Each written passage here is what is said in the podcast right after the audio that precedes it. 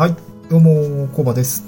このラジオは都内でエンジニアをしている会社員の私が家族で田舎に移住すべく奮闘していく様子をお送りする現在進行形のドキュメンタリーチャンネルです。今日のトークテーマはですね、淡路島の家探しの様子をファミリー物件探してましたっていう内容になります。はい。まあ本当に移住ですね。もう3月入ってるんですけど、4月から住むお家が決まってませんっていう状況なので、ちょっと焦り始めました。はい。で、先日からですね、あの、ふあの、なんていう家探し始めてますと。まあ、本当にですね、あの、家探しって、まあ、ワクワクする反面ですね、えっと、決めないとまずいなっていう、その、ちょっとした焦りとか、えーっていうのがちょっと湧いてきました。うん。なので今日はですね、あの、淡路島の物件探ししてみて、あの、思ったことと、まあ、うん、これから家探しする人が気をつけるとこというか、まあそういう、ね、なんかこう、こうしたらいいよ、あれした方がいいよってことはないんですけど、まあ私たちの状況をですね、ちょっとお伝えできればいいかなと思っています。はい。でですね、まあ家探し何で探してんのっていうと、これ単純にですね、あの、まあ、ちょっと私も土地勘とか何にもないので、もう本当に大手のスーモさんですね、スーモのアプリから、えーっとまあ、まあ、今回は私があの仕事でつくエリアっていうのが大体決まっていて、まあそのあたりですね、まあ本当にまあ、洲本市の中かな、淡路島の洲本市っていうところが活動のエリアになるんですけども、まあその中ぐらいでちょっと今考えてます。で、まあ、スーモってこうなぞってね、このエリアからお家を探すみたいな、えー、そういうのできるんですけど、まあそれで、こう、お家ないかなっていうのをま探してました。うん。で物件自体はですね、あの、私が希望していたのが、まあ、あの、家族で移住する形になるので、あの、ファミリー物件ですね。まあ、えーっと、2DK とか 3DK とか、そういうやつですね。ちょっとまあ、えー、家族で使えるファミリー層の物件を探しました。まあ、物件数ですね。まあ、そんなに多くはないかなっていう感じですね。うん。まあ、東京とか、あの、で探そうと思った時って、もう本当どこから絞ったらいいんだっていうのを絞り込むのが大変だったんですけど、まあ、逆に、まあ、決めやすいといえば決めやすいぐらいの、まあ、物件数っていうような感じで出てきました。うん。まあ、本当に全部目通せる範囲だったので、えっと、全部目通しました。うん。えっとね、100、100件弱ぐらいですかね。うんと、なんか、全部なんて言うんだろうな。あ、通報上に出てくるのは本当になんか20件とか30件ぐらいしかなくて、まあ実はこれお問い合わせをしてから気づいたんですけども、こう、あうんと気になるのがて問い合わせてみて、あこういう、ここの不動産会社さんが、えっと、管轄してるんだねっていうところが分かれば、まあ、そこのね、会社のホームページまで辿って、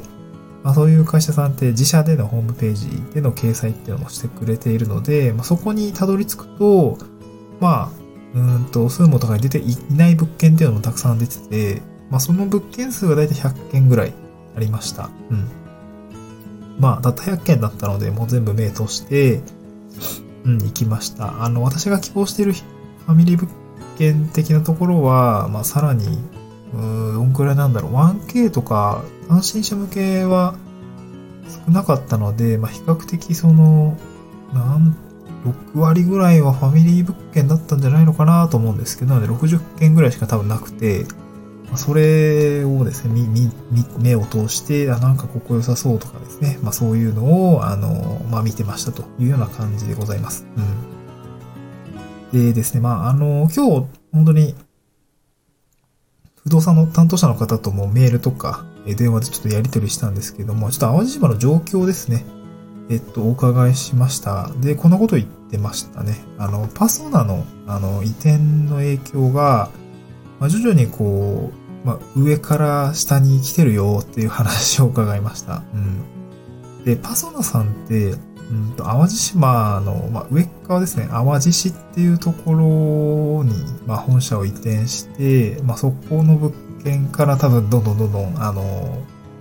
なんていうんですかね、あの、なくなってきてるらしいんですよね。その上の方から下の方、まあ下の方って言ってるのは淡路島3市あるんですけど、淡路市、えー、中部がまあ洲本市、で南部が南淡路市っていうのがあって、う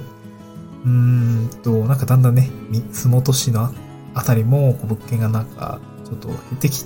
減ってきてますみたいなことを言ってるのと、まああと、なんか、まあこれちょっと私もな、よくわかんなかったんですけど、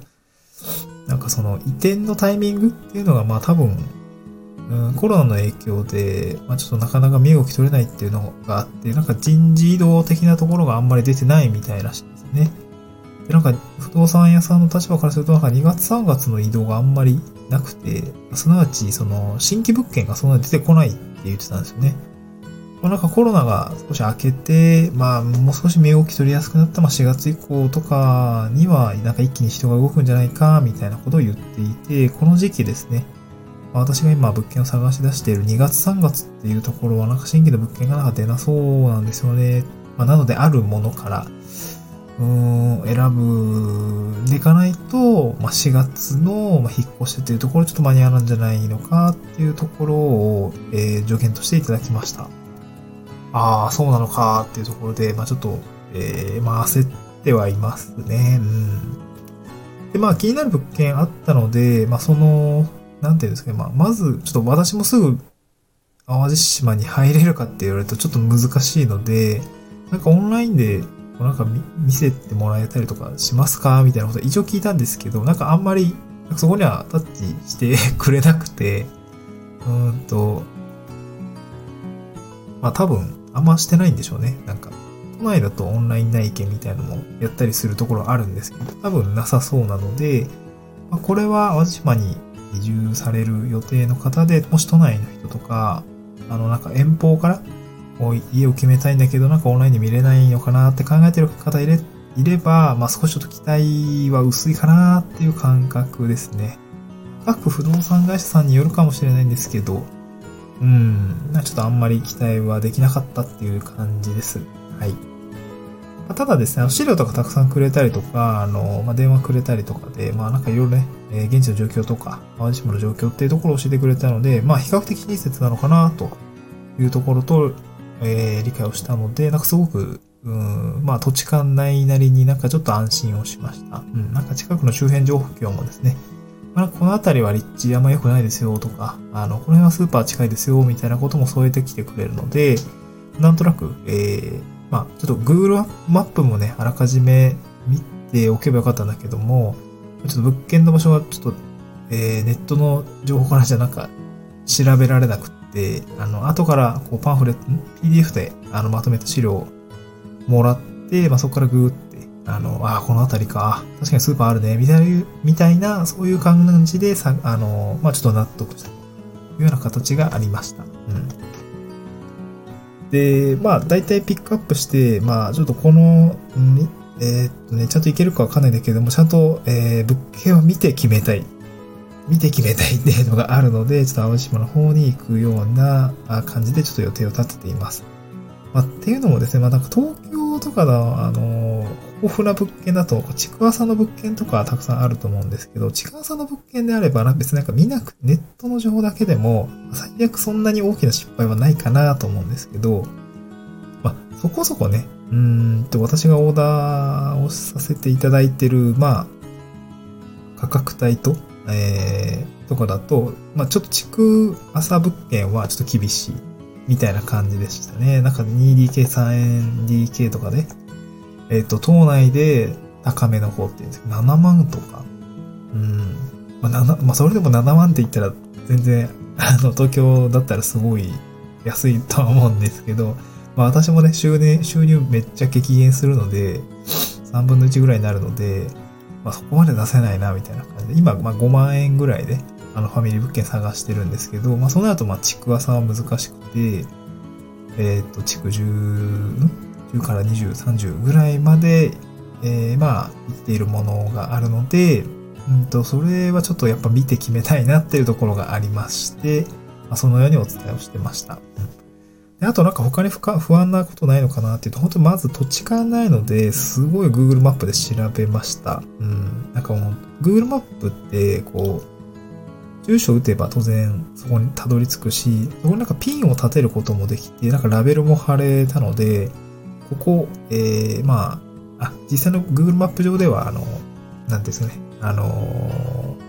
出てこないんですけど、まあ、自分でピン立てて、ここはこのお家とか、ここはこのお家とか、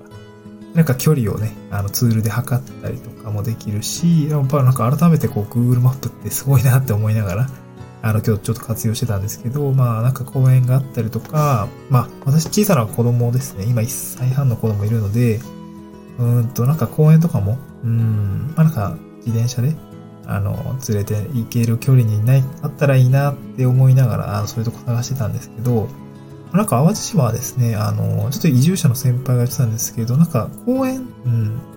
なんかこう、中規模の公園が